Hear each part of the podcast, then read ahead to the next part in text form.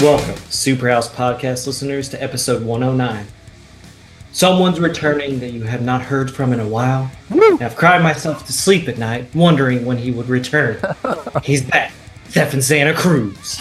Oh shit! Joey's here. What's up? That was Stefan. I- This is Maddie. Oh, this Okay, is cool. Yeah. All right, all right. This is uh Andrew uh, signing on. Everybody, before we get really started into this, I just wanted to say, um, if you have found this episode because you are a Vietnam veteran, this is actually has nothing to do with the war. Uh, this is about a guy that has visited Vietnam on a trip, and none of us have been in the service whatsoever. So, uh, and we we probably called this episode debriefing too, so it was even further confusion. We're just posers, all right. So, Okay, so yeah, I was. hold on one second. Um, so I'm returning from an epic fucking trip. I was gone for two months. I was in Vietnam for the first month and Thailand and Cambodia for the second month.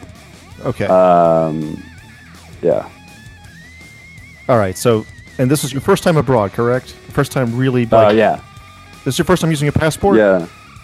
This is the first time I had a passport. First time using a passport. First time uh, working with like visas and shit, and first time out of the country whatsoever. Nice. It was nuts. You really popped your cherry on that one. So, Oh my god, Cherry's obliterated. so yeah, obliterated. so uh, basically, um, culture shock. Let's, I, that's the shit that's kind of the most interesting to me. What was your culture shock abroad?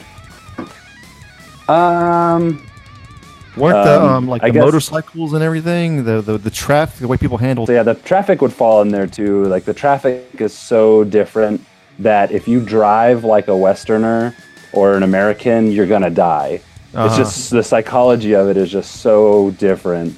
Um, psychology. You- traffic what, is do you- just, what do you mean by that? Just craziness or what? What do you mean? just like you know like if, when you first get in it or if you see videos of it or if you're actually there like if you're taking the bus or something you're just watching traffic it's to look insane it's going to Mm. look just like madness because basically all the lines in the road and all the signs and all the lights are just suggestions right, right, it's just they're just they're just conceptually kind of like a guide but people basically Okay. do you know most people ride scooters most people have bikes of some kind um, so generally that's like it's kind of it's fairly easy to keep in a safe distance from somebody with these bikes and basically everybody just like owns their space um, okay. and everybody's just kind of like in in a in a massive like cultural agreement to just keep traffic moving. Traffic just moves. It just goes. It just flows like blood out there. Um, Okay. So the the only times it gets you get in trouble or somebody gets angry with you is if you break up that flow of traffic for any amount of time longer than a moment. You know. um, um, so we're on these like we're on these knockoff like hundred cc, um, just a little above a moped and just a little below an actual motorcycle uh, kind of bikes. Um, ours were like knockoff Chinese parts and just like hunks of junk, death traps through and through. Um, and yeah. and so you know we have to keep fixing them every every few days. Sometimes there's something goes wrong with it. You got to go take it in and get fixed. But it's super cheap in Vietnam, and parts are super cheap. And getting your bike worked on is something you're just going to have to do consistently. Okay. Um, so that that wasn't necessarily like culture shock or anything, but you know, in traffic, you have all the scooters and stuff like that. When you're on the highway, you have a lot of trucks. And basically, the way that the psychology of it is that the trucks are they have the right of way and they're going full speed. They're not even the truck drivers are insane. They're out for blood. It seems to like they'll hit you and they won't have to deal with it because you'll be miles, but you'll be kilometers behind them by the time somebody finds your obliterated corpse. Vietnam seems to be kind of known for for crazy traffic, even out yeah I mean, out of all of Asia. Yeah. I remember Well, Japan it- was a little bit crazier than America, but not to the level of Vietnam is. Yeah, Vietnam's nuts. Like learning how to drive like a motorbike in Vietnam, I feel like has prepared me to drive any vehicle anywhere on the planet. it was pretty intense. There was uh, so many close calls, and you're like, once once I got com- more comfortable on the bike, I felt a lot safer. But the first couple of weeks were crazy scary, and you're just getting used to not only the traffic but learning how to ride a bike and and and and then there's goats and dogs and cattle and shit everywhere. So you're like swerving around everything, trying not to get taken out by an oncoming truck. Um, so traffic was nuts. Um, So I can talk more about that as we get into it. But yeah, go ahead. What about um, you go to restaurants? Any like any interesting culture at restaurants, or I mean, like Um, in yeah, Japan, that like you, was- you can slurp, and it, it's perfectly fine to slurp your food. like you just Uh. fucking hear everybody slurping at ramen shops, and it's yeah. like at first it's Yeah. just really kind of like it's hard to get used to. Was there anything like that? Um, we had a lot of soup and there was a ton of slurping. Okay, Uh, the best restaurants were the places that offered you kind of like, this is what we do, just sit down and we're going to make it for you. Um, and those meals were always so good because it's, they're basically feeding you how they eat. And, right, uh, right, right, right. so yeah, that, I'd say that was pretty culture clashy. Like anytime we'd go to a restaurant that catered also to like the tourists, um, was was they were kind of lame because like if you had order Western food, it's either going to taste kind of weird, like a weird interpretation of it, or it's just Yeah. going to be bland. yeah, Um, and then like the traditional Vietnamese dishes, you're like, okay, I'll just you know we're in Vietnam, I'll get a traditional Vietnamese dish at this sit down restaurant that we're in, and generally those were also kind of like bland because it's it seems like they were more open to like the tourist who wants to kind of play it safe um, Right, rather right, right. than rather than the adventurer who wants to eat on the side of the road in front of some destroyed building. The better meals and the better experiences are had on the side of the road um, uh, uh, sitting on plastic children's furniture eating some amazing soup that some mama some vietnamese mama cooked up. And those are generally the better meals. Were you were you uh did you see any kind of like crazy poverty or some sort of like remnant or- Um, or something that seemed like whoa that was communist you know or anything like that? Uh, yeah, yeah. It was. Uh, there was a couple times we were in a few neighborhoods. Um, just in certain areas, it was like. I mean, the whole the whole of Vietnam is still like kind of putting itself together since after the war and everything, and um, so there's a, a majority of the country is just really poor, and the economy is like really low. So that's why now they're embracing all the tourists coming over and spending money, because for us it's like super cheap to eat food and and get a room, buy bikes even. But um, but Were it's you also able- uh, yeah, Sorry, ahead. go- So, No, so go were you were you able to uh, talk with any locals whatsoever? Any locals know any English, or did Chris Lee yeah. tra- uh, translate for you at all? Or Yeah, so Chris, he he knows uh, he knows kind of like a southern dialect. He knows as much as about like maybe like a like a middle schooler would Yeah. know. yeah, yeah, yeah. Um, and so he got he got us by in a lot of situations in terms of like ordering food. Like a lot of times we would go to a place and we would just do like family style, and he would like talk to them and pick stuff off the menu. But um, and we would all share it. But um, but pretty much everybody in on all the countries I visited has like a very you know has a conversational English down. Like everybody knows English. It's crazy. Um, not in Japan, bro. really. Yeah, You're talking like that's funny. no, no. I mean, very rare for anybody to know anything. I Oh, mean, it's a little bit, little bit better these days, Yeah. but Japan and Korea Yeah. are the worst out of all of Asia, and they're the highest, um, you know, uh, economies. Oh wow. South- Yeah, Korea, well, and a- Japan, actually, two lowest in let me take that back a- a little bit. Like people, you could generally communicate with people fairly easily with simple words and stuff. Yeah. So I wouldn't say it's like completely conversational. Um, but there were a lot of instances where you know Chris did help navigate through a lot of those in the early few, most in the in the pretty much the first half of the trip. Because as we got more north, his dialect was different than the people up north, and they had no idea what he was saying Oh, and he didn't know what they were saying. It was crazy. So kind of that communication line kind of broke down as we got more north. Um, um, and then, but mostly, yeah, you kind of just like you end up pointing at a lot of things. You end up like nodding and you having a smartphone and stuff. Like I could, um, when I was in Vietnam, I got a, a SIM card out there, so I was able to like pull up images if I needed to go buy a raincoat or some flip flops or something. I could just like point at the picture, and then people would just like point me in the direction or try and sell me something. Um, And so was it the wasn't weather too hard to like, navigate. good most of the time? seemed like you weren't wearing coats or anything. Yeah, we got really lucky because it was supposed to be uh, it's supposed to be the kind of the end of the rainy season, but still the rainy season. um, while we were there, and we got really lucky. We were we were just we were just like riding in that gap of the weather behind us was starting to get shitty, and the weather ahead of us was kind of shitty. So we were just kind of like under the sun most of the time. Nice. Um, up until like the last day. The last day was the worst because it was it just straight up rained on me for like two hours. Um, uh, some of the other guys had made the. Tr- it rained every day in September. oh wow, 30 days Yeah. straight. Yeah, it was insane, Damn. man. I hadn't seen shit like that before. yeah. So we got really lucky with the weather. Yeah, and and it only rained a few times. Sometimes when it rained, it was really nice because in the south it was really hot still. Cool. Um, yeah. Um, so let's. I know you're supposed to talk about the positive first, but I Uh-huh. really want to know what what'd you hate about this trip. Oh, I also want to know Uh, about that post you made know on Facebook about this. because I was scared for my Okay. Steffi. What'd you hate? What'd One you thing- couldn't stand?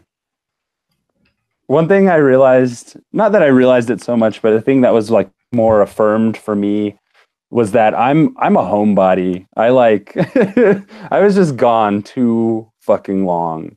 It was fun. A lot of time it was really fun. Um, uh, you know, other times it's frustrating. Sometimes it's really sad uh, and lonely.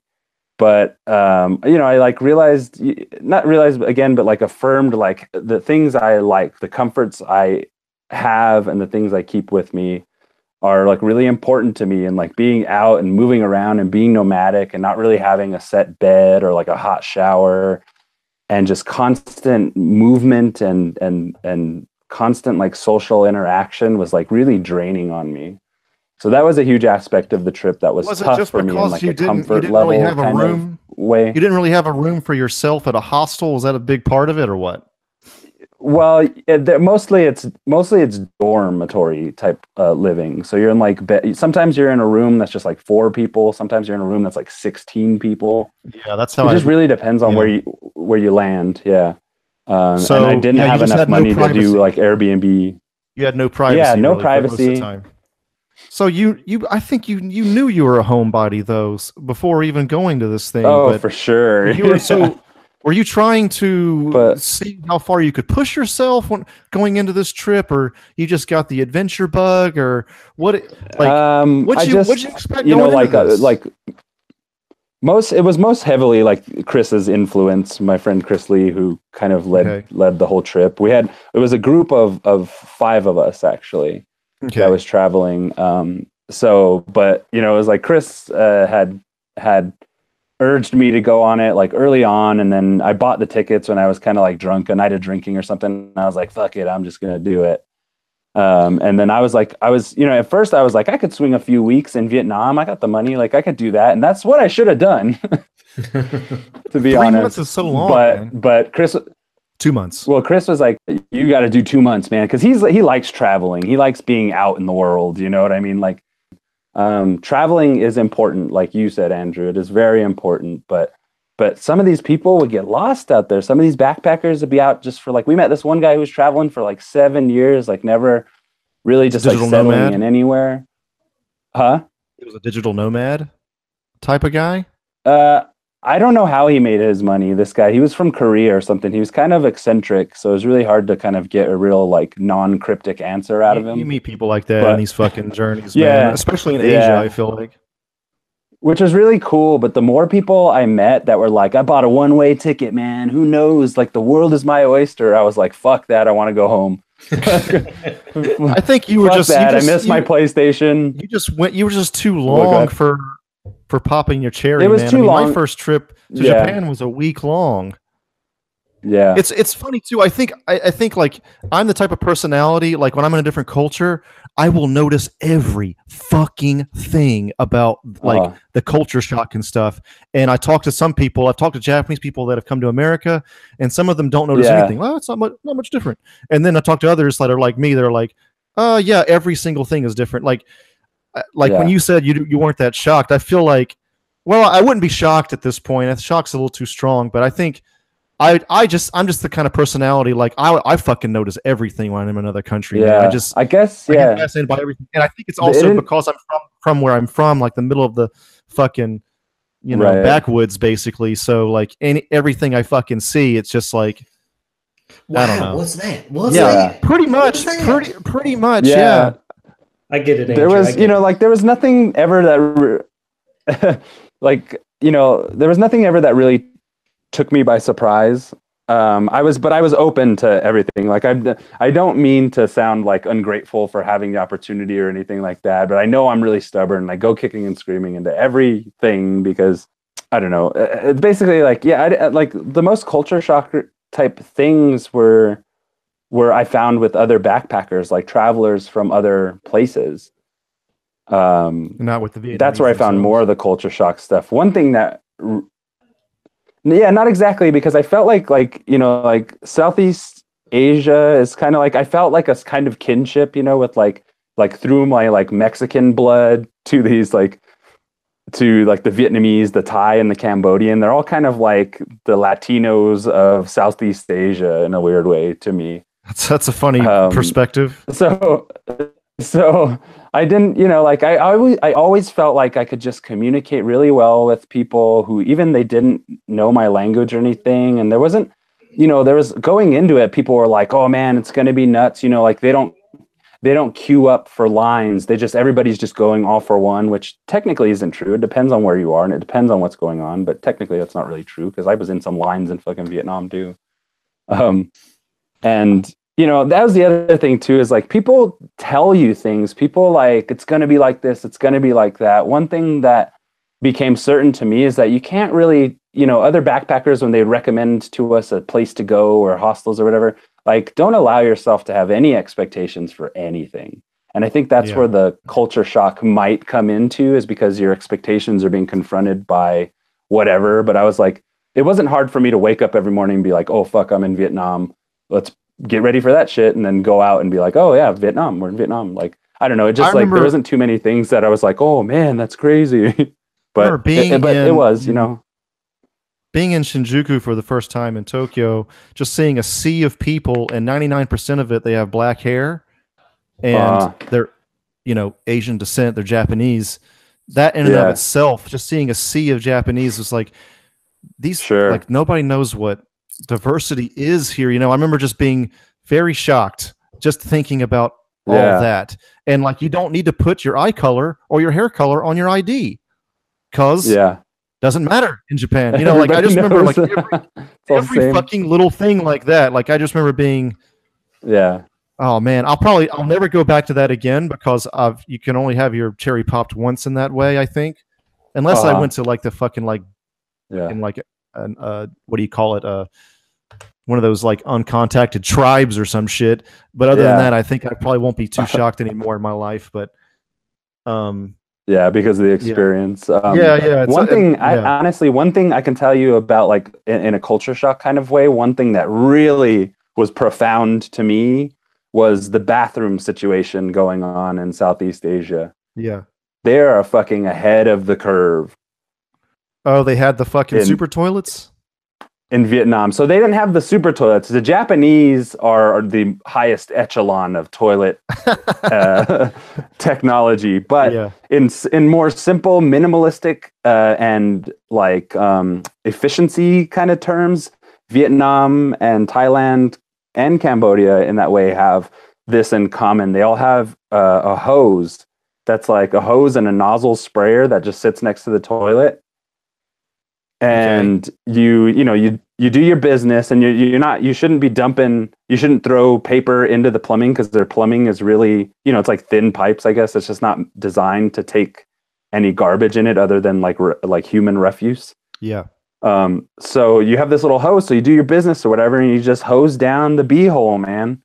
You just you kind of It's like get in there. for yourself. Yeah, it's a bidet. You got full control of it. It's like one of those shower heads you can pull off and you know wash all the undersides of your body. But you do the hose, man. You get it all up in there, and you spray in there. Sometimes you get a really nice pressure going. Dude, some places, remember- and it's exquisite. I tried the bid- bidet for the first time in Japan using one of those super toilets.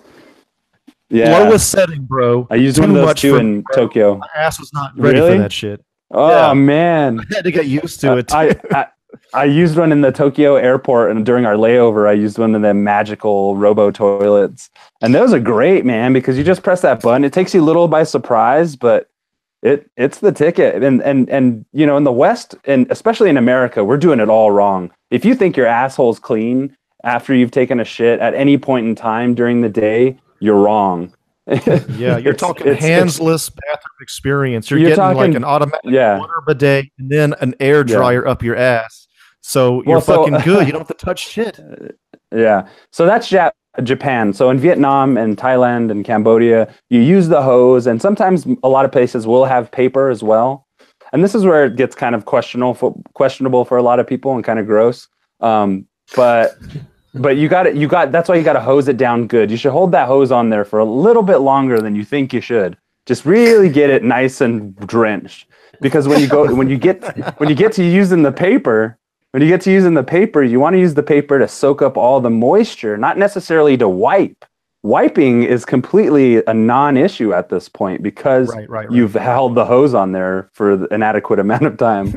so you just you just want the paper. All you need the paper for is to soak up the moisture. You throw the Dry paper in the bin. Somebody's going to come along and throw that bin away. Um, and then you wash your hands and then you're on to the next thing. And it's like, man, it's really had a profound effect on on like my ideas of like a bathroom ritual.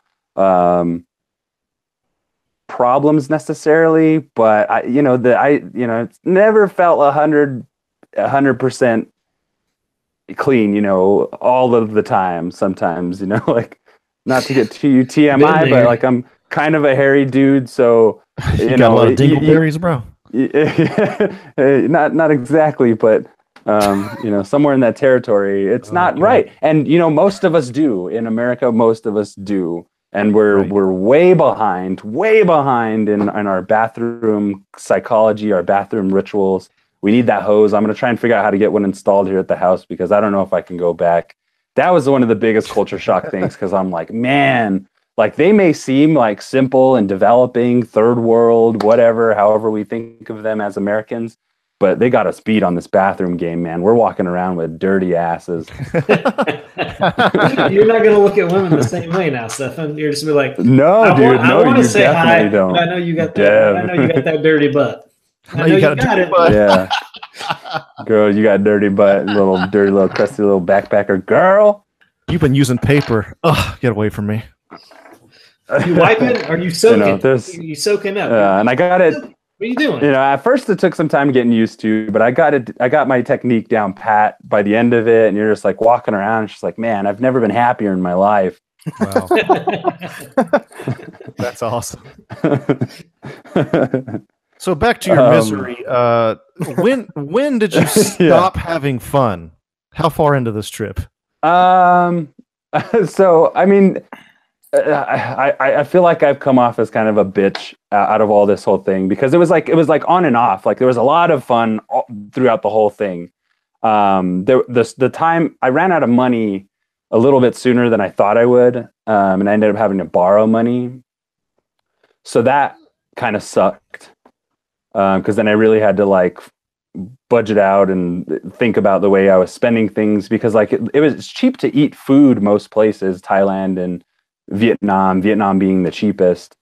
Um, but drinking was like only about half as much as it is out here. So it was still, I got, it, it added up after a while and we were partying and like pretty much all we were doing was going from party to party, from party place to party place to beach to like other city to party. And it's just like, it was fun, but I kind of got like burnt out on partying. Like I just sometimes like I just wanted to sit down on Netflix and like have a comfortable bed and shit. Oh, I wanted to talk about. I know I'm changing pace. I'm changing. I'm like moving fast, but I just have a lot Oh, going okay.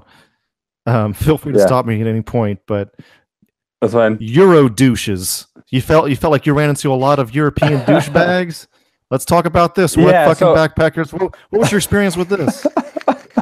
okay, so like I, I don't know if maybe it's just the hostels we picked or what it what it was exactly, but like most places we ended up were just kind of like this this kind of frat party atmosphere where we were hanging out with and I don't know if it's just this way around the world, but I had a lot of I had trouble finding like more fringy type of people, like who were like, you know, super tatted up or like kind of alt, um, alt culture, you know, like grungy metalheads or punk, even punk people, you know, like it, I was hard pressed to find anybody like that. It seemed like most people were like really just kind of like Brads and Britneys everywhere we went. Every hostel had the same playlist of like Ed Sheeran songs and like you know and then it was like it was like the same four pop songs that are popular right now but it was like endless different cover versions by different mediocre artists that would just come up. So you knew the words to all these songs but it was just like they were just the same four or five horrible pop songs that was playing everywhere in every hostel. And you know it was a lot of like, Like they could lululemon. be they could be fucking um Dutch or Swedish or whatever the fuck. And right yeah yeah yeah not to not to invoke too much of like a judgmental tone but they were all pretty fucking basic man there's basic people in Europe too. Is that what you're telling me? yeah yeah and the thing is is like they all listen to edm everywhere like But the I thing can is, get that's, down- that's like a fucking Euro thing, though, right? That's a European Yeah, like stereotype. That's true. it's a yeah definitely you know and and that's the music that they know that's the music of their heartland you know that's their cultural you know most you know german french british uh, even australian you know what i mean like they like you it was it was either like old school hip hop or whatever was kind of like popular in the 90s or just like dj after dj after dj edm bullshit not my scene really it's just not my scene um, I mean, so- what I mean, what happens with that is you have like basically people with money travel, you know, and a lot of people that are Yeah. like in niche genres or you know people that go to heavy metal shows. It's kind of a lot of them are Yeah. don't make a lot of money, you know. So you're just Whoa. I feel like you're, Yeah. you're. I mean, you know, like especially like I remember, like going true. punk poor people That's like true. like metal music. I'm just saying, Most, yeah. it just seems Salt like of the earth types. Uh, you know, I although I did when I was living in and teaching in Tokyo, there was one dude that knew all about noise rock and was fucking there to be in a noise Yeah. rock band into Tokyo, Yeah. and he was all tatted up and shit too. But you know, you got to realize the kind of environment you're putting yourself into in this in these hostels Yeah. and shit, man. You know, Basically, I was like, I had a hard time, like, uh, you know, it was a hard time talking to people about music and movies and, you know, things that I'm generally kind of interested in. yeah, um, it was it was really tough. Not that everybody needs to like know about all the shit I'm into, but I just really saw this divide in a type of personality. Um, Stefan, I want to ask if you uh, think you would have done this like right after college. Do you think you would have had the same uh, reaction? it would have been more. It would have been a lot more fun. I Yeah. think. Um, I think I am. You know, I'm not like super old or anything, but we're like I'm like 34 now. Well, yeah. I mean, the older you get, like I, the older I've gotten, I've just been like, man, it's nice to have a bed. It's nice to Yeah, be able I'm- go I'm- home I'm and, just- like I'm- relax. Yeah, I'm pretty set in my ways, and I feel like it was just like a weird timing for me. Um, because You just- a lot of the time, bit off more than you can chew, man. Doing two Really, months on your really. first first time, man. It's just like it's just crazy. That's the best way to describe it. So in that way, it was a little traumatizing. so so you know, I, I hate I hate to sound like you know I wasn't grateful for the opportunity and that like I absolutely hate traveling because I don't. I look forward to my next trip, um, but it's going to be different. It's going to be much different next time now that I've learned how to travel. Just do a week Um, next time, bro.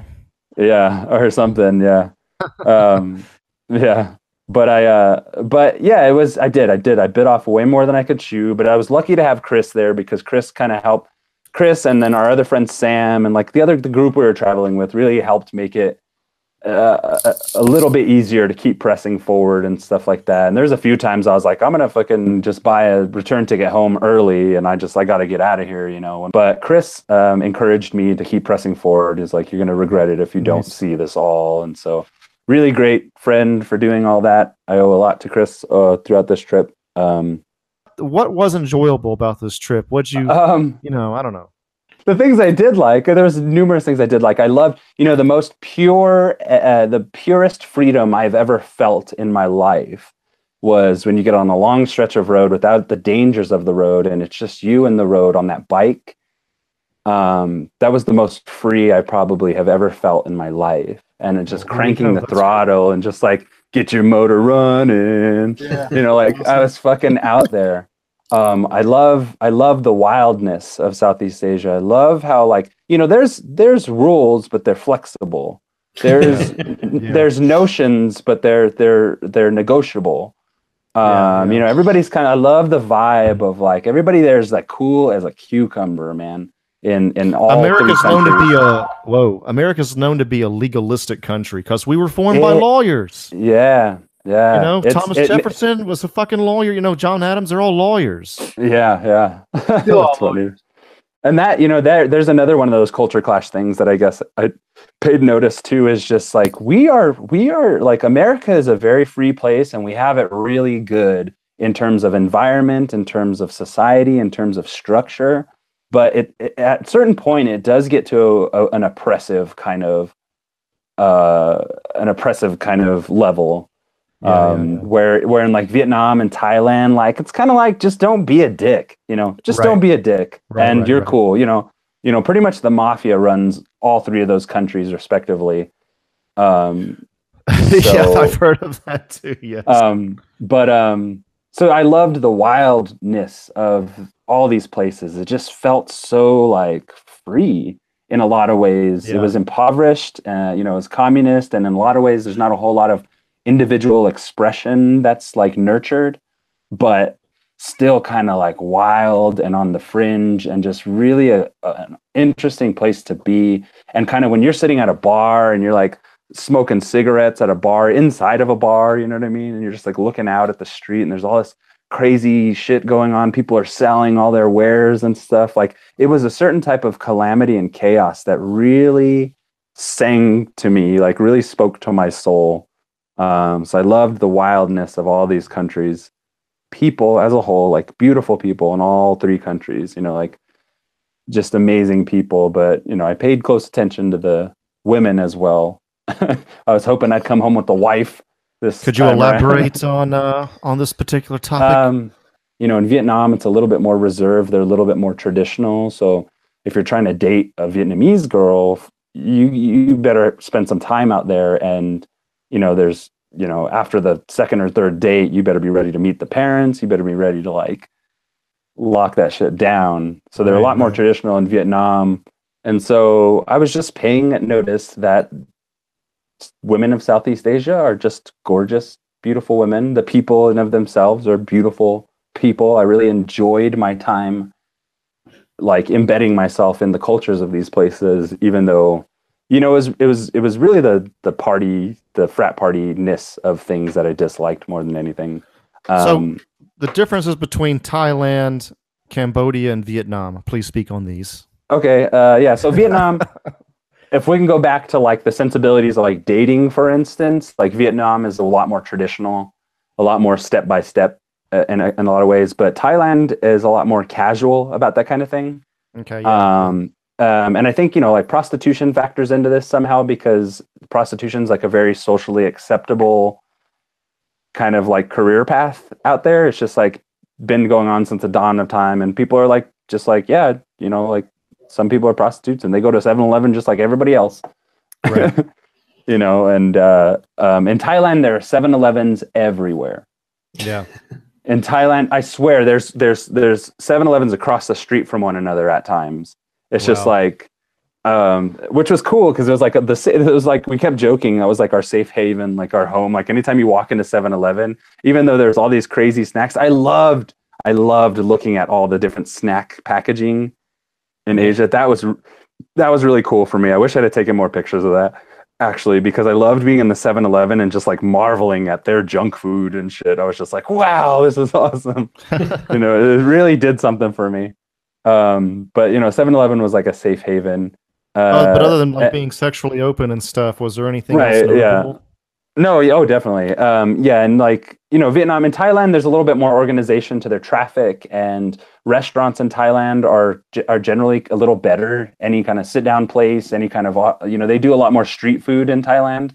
Well, Yeah. Vietnam has Vietnam has street food, but the, the palates are very different too. So you're dealing Right. with you're dealing with different types of snacks. But Thailand, Thailand just like their shit is so, so flavorful and spicy and like Thailand is probably my favorite food in the whole world that I've had so far. Um, Vietnam being like second. Vietnam's really good too. Cambodia Thailand food was sucks. apparently the most um, religious country in the world. Oh, really? It's like I didn't know that. percent Buddhist. Oh, really? Yeah. Yeah, yeah, yeah. Yeah. Uh, actually, actually experiencing a day to day kind of like um, Buddhism on a day to day kind of basis in in the culture that was that was pretty interesting. That was very culture shocky, actually. Um, like as far as what you just see a Buddhist priest walking down your street and you're like, whoa, or like what I've- exactly was it? I feel like I really understand that book Siddhartha now, like quite a bit better than you know the last few times I've read it. You know, there is you know a lot of people in the states you get who probably haven't traveled to Southeast Asia who claim to be Buddhist. Well, I'm not going to say claim, like everybody's entitled to their thing, but people who are Buddhist or whatever in like the states, it, I, I'd be surprised to to to well, basically, you know, you have that like illusion broken for you at times. I remember we are at this one temple and I saw this just like cute, like little blonde girl like go into the temple and everything. And she like, she like, excuse me, could you take a picture for me? And then she gets the obligatory like kneel and bow all, you know, beautifully and peacefully in front of the Buddhist statue, whatever. And she's probably from like Sweden or America or Britain or something. And I'm just like looking at that image and I'm just like, bullshit. like you're just you know it's like the chic of it. It's like wearing the the trendiness of it all was was really interesting in terms of like the backpackers. But in other words it was like kind of like you know we hold it up i think i feel like you know a lot of new agey types especially in colorado you have a lot of like people who, are, who say they're buddhist and uphold that kind of philosophical um uh, kind of lifestyle uh, out out here you know it's But I very wonder, hippie. I wonder what that would mean. Like, I just, it, I just sort of feels like Buddhists in America are kind of taken up by hippies and shit. yeah And I, yeah it, to me, it's just like, it's just, it's weird. I don't know. I, I just don't know if they really understand it fully. yeah yeah exactly because a lot of what um you know in a day-to-day kind of way like experiencing the way that the vietnamese or the thai for instance kind of like live in live with the buddhist nature of their spirituality um was was very like uh you know you you got a better idea of what they mean when they when they talk about suffering in buddhism you know? It's it's Ah. it's an impoverished world. It's like an impoverished country and everybody's on their grind and on their hustle. Everybody you know is generally trying to be good and and good to each other. Um, but also there's just like um, there's more dimensions to it i guess than the than the person who like adopts buddhism as their philosophical and spiritual preference than it is when somebody is born into buddhism and and ha- and lives that life you know a lot of the monks there was a lot of young monks that we encountered that had like smartphones and stuff and they had their um uh you know they just had their life The thing is, like, there's technology. Buddhism a lot of times people Buddhism's go not against the- technology. You know what I'm saying? Like, a lot of people have this, this idea that monks are just meditating on a mountain and never Right. use a smartphone in their life. they're just they're just normal people Like I And remember I was watching Conan went the, the TV show host. He went to South Korea to one of their temples or something and did like a, a bit out there and it was pretty funny, but the the priest took out a phone out of nowhere and everybody laughed because it was like just so Uh-huh. unexpected. And I was just like, yeah what the fuck is this image? I mean, I like I maybe I, I don't know. I've, I've been in Asia since I was I've been going to Asia, and lived there since I was 20, so I guess I just know more about it than other Mhm. people. But it's just like, is this part of the fucking stereotype? It's it's just it's just weird. Like if a priest uh, with you know a white collar on his neck and everything, a Catholic priest took out a cell phone, nobody would say anything. right You know what I mean? But it's a, a I guess it's the robes or something. The robes just throw people off. right I don't, I don't know yeah what it is. exactly especially travelers i think because you see you ex you know like your expectation is this like benevolent all wise type of person but they're just Yeah. normal people you know i'm sure they're wise because that's the path that they've gone down you know but it's they're just like everybody else and um, you know and then you have you have buddhist shrines and and memorials and little things altars everywhere scattered all over both countries everywhere on the side of the road Um, they would have like little altars and the weirdest nooks and crannies, the weirdest little alleyways. There'd be an altar and there'd be like little water bottles or juices. Sometimes people buy sodas for their deities and stuff like that. And Yeah. it was really it was really cool it was really interesting one thing that kind of bugged me is when we would go to you know they have customs they have they have um you know kind of like uh you when you go to a buddhist temple like you basically have to women have to cover their shoulders Yeah. and their bo- and and their bodies in Vietnam and Thailand, most places, like anywhere there's like a temple, like most of the time women had to cover their shoulders, and there's a, quite a few temples where women aren't even allowed. Um, I never one po- experienced that in Japan. yeah, yeah, It's, different every country. was- you go.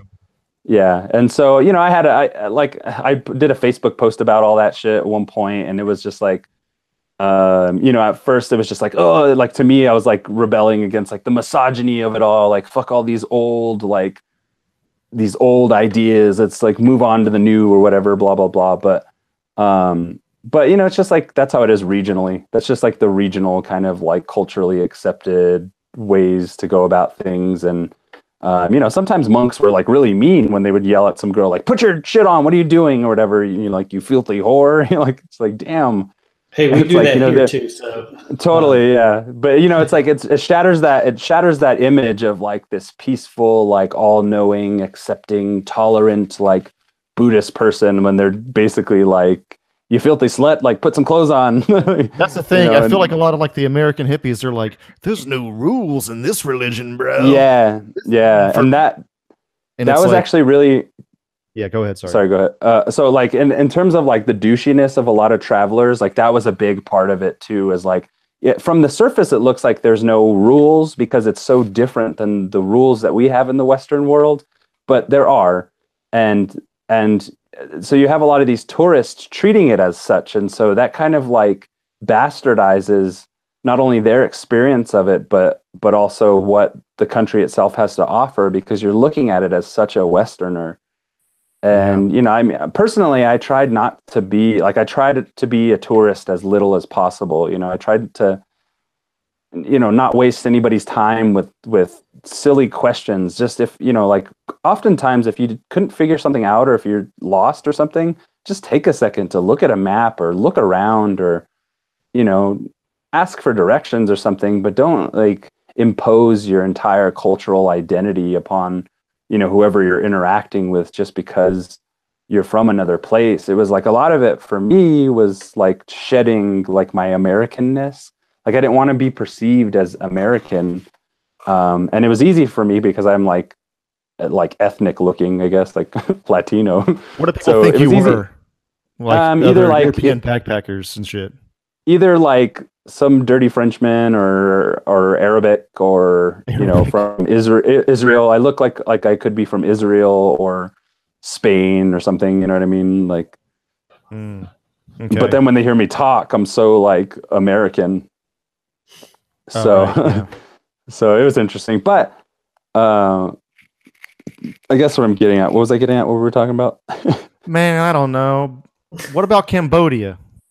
Um, Cambodia is a cool place. Again, it's really wild. Uh, that was one of the more depressing places we've been because we went to the killing fields and we went to the this prison, this internment prison that they had during the Khmer Rouge in the late seventies, early eighties. Just like rampant executions, just genocide, man. It was it's fucking horrible. And that's it's their due- fucking tourist locations. Like the Killing Fields is like a top. well spot to no go it's to, kind it's kind of like it's kind of like if you're gonna come here you better go see that shit so you can remind yourself and the rest of the world wherever you're from that this cannot happen again um, and how easily it happened to begin with so it's like nobody's happy about it but um, it was it was it was pretty um, it was, that was pretty interesting. I mean, other than that, I mean, we went to Angkor Wat, like the, one of the oldest, like largest temple structures there was, and that was like basically like running through the shadow of the Colossus. Those temples were in Mortal Kombat, the movie, right? The first one. Yeah, the Yeah. whole time. Dude, all right, so here's me. Here's my personality. The whole time, everywhere, as soon as we stepped foot in Thailand, I was like, Thailand. Everywhere we went, I was Fucking Thailand. yeah, I was like, tiger, tiger, uppercut. And I'm dude, up in this bitch. When when we were in Thailand, like I could not stop thinking about Street Fighter. I was like, I was like that fucking video game. It may have like it may have like fireballs and superpowers, but those original games were like documentaries, man. They were pretty close to the truth. There was so many. There was one city we ended up in, and there was like an endless cycle of fights breaking out on the street, Nice. literally.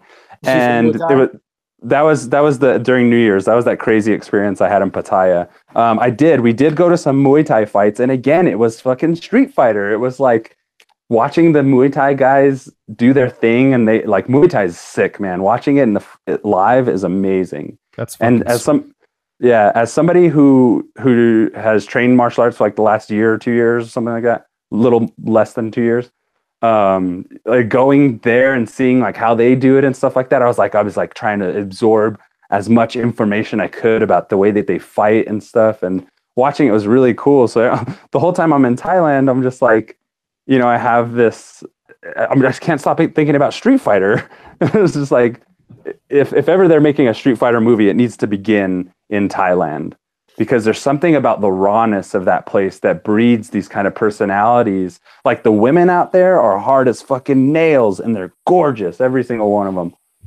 and they'll cut you, man. They'll they'll like everybody's got like kind of an attitude in Thailand, and they're so used to dealing with tourists at this point who come out there to try and fuck a hooker or something.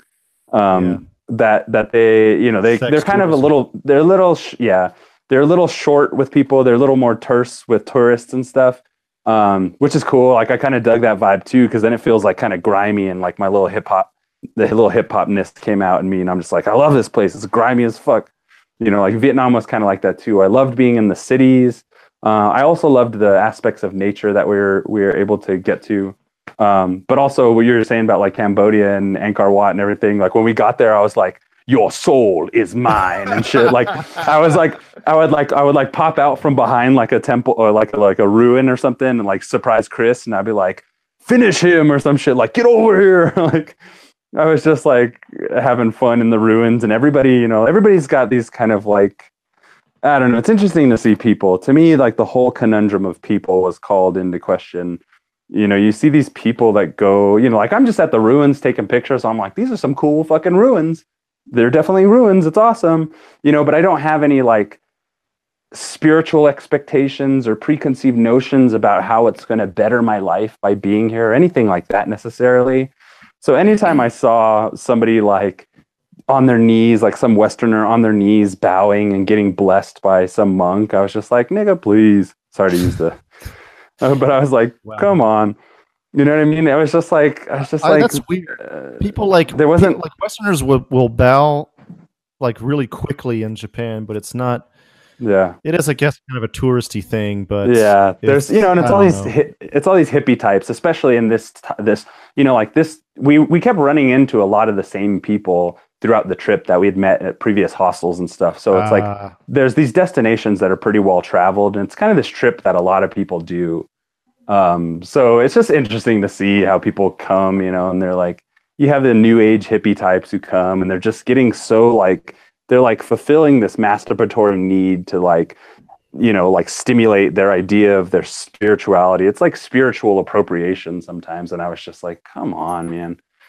You know Yeah, just take pic- just take a picture of the old ruin and you know touch the stone and kind of like get a feel for what it's all about and get the hell out of there like don't make it this big production like some people need that and i just really i don't know maybe i'm just a judgmental asshole but but you you're saying they they they're they're too they're too spiritual, they're too into it for how little they know about it. Is that what you're saying? yeah trying i guess you know it's not my place to judge really even though i am judging but it's just i was just like i was just like uh, you know i don't know i guess I, for i don't know i can't say for anybody else but you know like I, I i got blessed and i have like this little bracelet and stuff on my wrist and it it, it, it wasn't it wasn't out of like some sense of like try I like I really don't believe in this idea of like like bettering ourselves anyway, you know. I think like you are who you are, you know, just you you just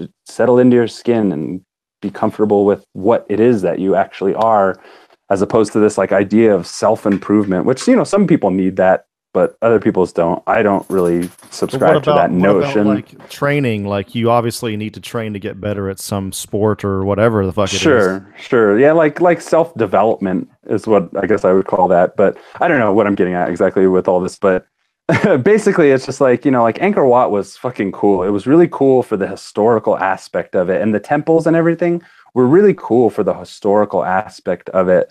But I, I personally wasn't interested in trying to like develop my spirituality while I was there. Um, But I think in a spiritual sense, I I was able to take a lot from that. And like me personally, I think I am more I, of if like I was an Angkor Wat, I'd be like, well, that's some shit I've never seen before, and like that's enough. exactly That's yeah, enough. yeah.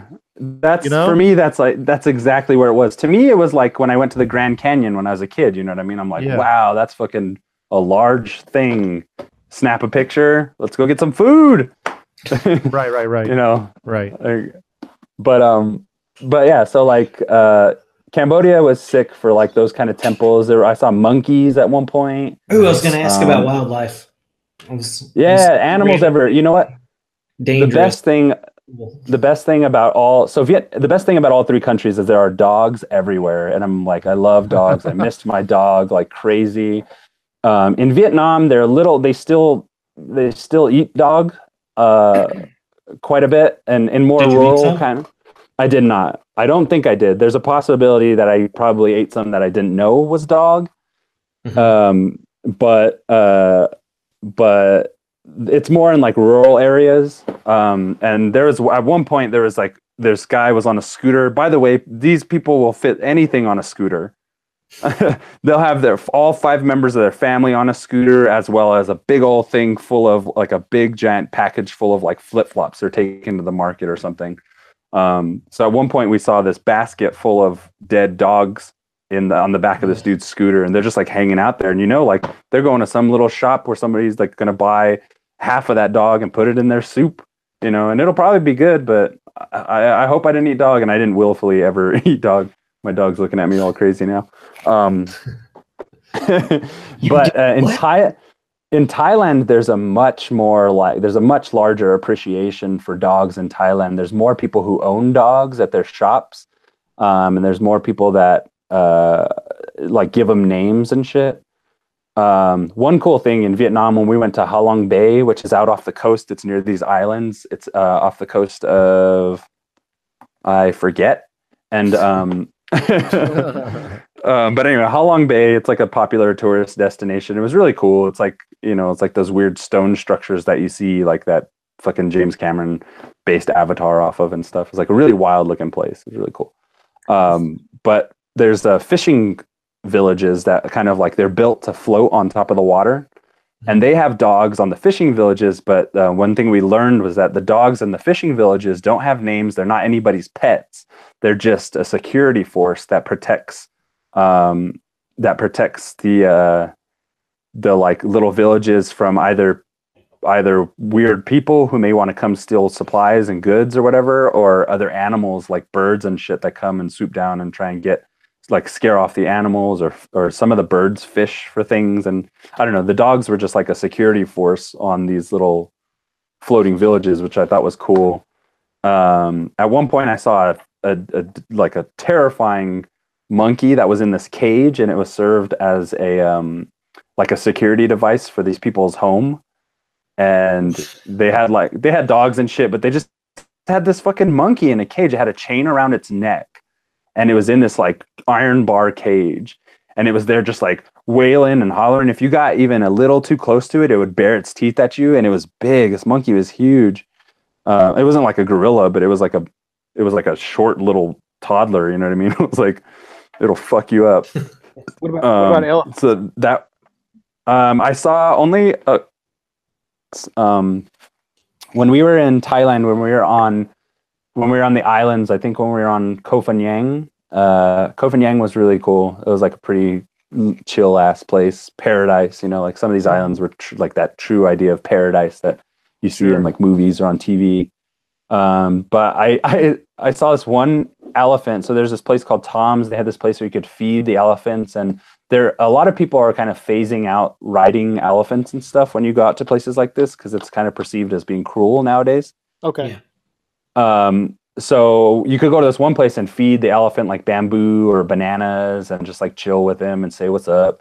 And so like I was like finally got the chance. I was like, oh shit, here's that place uh, with the elephants. Or this was in a place called Pai, which is like a mountainous hippie paradise. Actually, it wasn't near the beach, but they had a lot of elephants near in the mountains, I guess. Um, but I went up to go like pet it, and it kind of was like backing away from me, and like I I, I like touched its um its trunk at one point, and up until we got there, a couple people were like petting it and stuff. But I touched its trunk, and then it started like bobbing its head up and down in a kind of like nervous way. So I was like, oh shit! So I started backing up or whatever, and the guy comes to comes to feed it more bamboo, and the thing like I don't know if I upset it or if it was just sick of people all day, but it was started to like every time they gave it bamboo, it would like put it in its mouth and then it would throw it across the way. It would just like throw it down on the ground. Um, so it was just like not, it just didn't want the fucking bamboo and it didn't want any more people to pet it. And I was just like, damn, that's crazy. Like, you know, I kind of like, if I had any expectation, it would be like, oh my God, this peaceful creature and like hugging its trunk and whatever. Cause the day before, our friend Christy went and fucking, she was like kissing the elephant and hugging its trunk and it fucking lifted her up into the cage with it and it was like this all cute like little fucking moment and then when i get up to it it was just kind of like oh i'm fucking done with you people. But i think it was like reflecting the way i felt about people in a lot of ways. So so i was like i was like uh, yeah i was like fair enough elephant man. I don't i don't fucking blame you and uh, read you loud and clear. So that was like the only uh, instance i had with like an elephant. Um, there were a lot of snails everywhere and little crabs and things on the floor. They were just like little uh, crawdads and shit, um, or crawfish. Um, there's you know there wasn't monkeys everywhere, but there's a little bit monkeys. Like mostly it was like dogs. There was dogs everywhere, and they were all super nice in Thailand. Like especially in these beach communities or like in the mountainous communities, the more kind of hip hippie areas.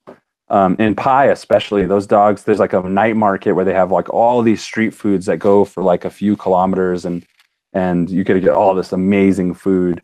Um, and the dogs just kind of fucking pick up scraps, and they all know each other, and they're all like just these little characters that you you see every day. Um, and they're all super nice. So made a lot of good dog pals out there. um, but as in terms of, I saw a lot of bats, and every time I would fucking be like, "Holy shit, a bat!" at night, like huge bats. Um, my stupid friends would be like, "What? That's a bird." You know, like they would never believe that I actually saw a bat. I'm like, I know what a fucking bat looks like. That was a bat. and then my friend Izauda, she's like, You didn't see a bat. There's no bats over here. And I'm just like, Ugh. I just hate like I like I just want to like I love them to death. And we had a we're like thick as thieves right now, but but I fucking I'm next trip I'm traveling alone. and that, that's not a discredit to anybody I was traveling with. I absolutely loved traveling with them, but it's just more of an affirmation of like who I am and like what I'm all about. just like the influence of others kind of irks me sometimes. And I anyway, there's there's there's tons of tales. There's lots of there's lots of amazing shit that happened on the trip and stuff like that. But you know, as a recap for all the stuff that happened and kind of getting a sense of where I was during the whole trip, like I think that's pretty good for now. Thank you guys for indulging me. That has been the mission debriefing for your Vietnam, Thailand, and Cambodia trip. So I think we're going to uh, end the episode here. Please uh, check us out on YouTube, Twitter, SoundCloud, Google Play, Stitcher, Instagram. And I am personally on Twitter as Thunderwolf Drew. I'm doing all kinds of hot takes there all the time. And uh, I used to do it on Facebook but now I found out that Twitter is the place to do that. So nice. I've been doing that. And uh, also, thanks again, Shasta, for your Patreon contribution. And please check out our Patreon. Search for Superhouse Podcast Patreon. That's P A T R E O N. And that's pretty much it. If you want to throw us a few bones on Patreon, that would be great. And uh, you got anything, Stefan? Um, I just would like to say, like, I hope I didn't offend anybody by like my language or my descriptions. Um, so hopefully I didn't offend anybody or whatever. I know I use some strong language, uh, but thank you all for indulging me. I'm glad to be back. Um, let's get some fucking podcasts going. New hot package coming soon. Woo! Woo! Cool. Back, baby. All right. That's Hell been episode 109. Time to shine. See you later. Stefan from the Superhouse Podcast. Be sure to check us out on Patreon, on Facebook, Twitter, Instagram, and any other godforsaken social media outlet that we that we should be floating on. We are basically on all social media, yeah, all social media. mainly Facebook and Twitter and Patreon. Check out the links in the description. We have uh, a lot of uh, cool goals uh, set up on our Patreon. Like if you donate a dollar, you'll be able to uh, give us a topic for us to talk about, and we'll talk dope. about for maybe an hour or more. Who knows how long it'll take? And that's pretty tight. That's the coolest thing, Wait, we're on the internet? That's pretty good. if you and we don't, can make money. What? if you donate a thousand dollars, you get full frontal nudes. We haven't set that up, but it's a possibility. You give us a grand, who knows what'll happen? Check us out. I'll do that. I'll do that.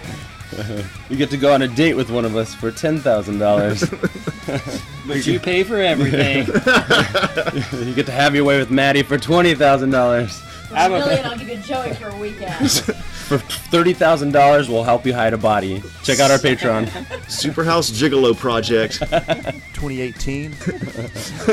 Links in the description.